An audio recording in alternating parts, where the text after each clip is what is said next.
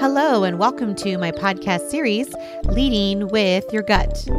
Leading with Your Gut is a passion project featuring individuals who share diverse stories about embracing fear and having the courage to make intuitive gut decisions.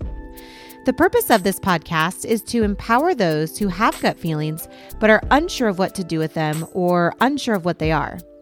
This topic is important to me because I have found that my intuition has generally led me in the right direction, and by trusting my instincts, I have gained confidence in myself as a woman.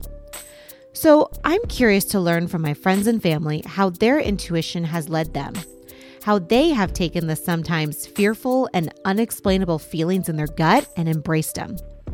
Each story is different, but relatable to everyday life experiences.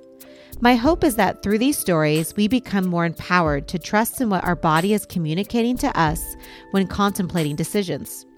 My name is Jenna Renee Shellman. Stay tuned for an interactive and creative lineup of powerful stories on leading with your gut.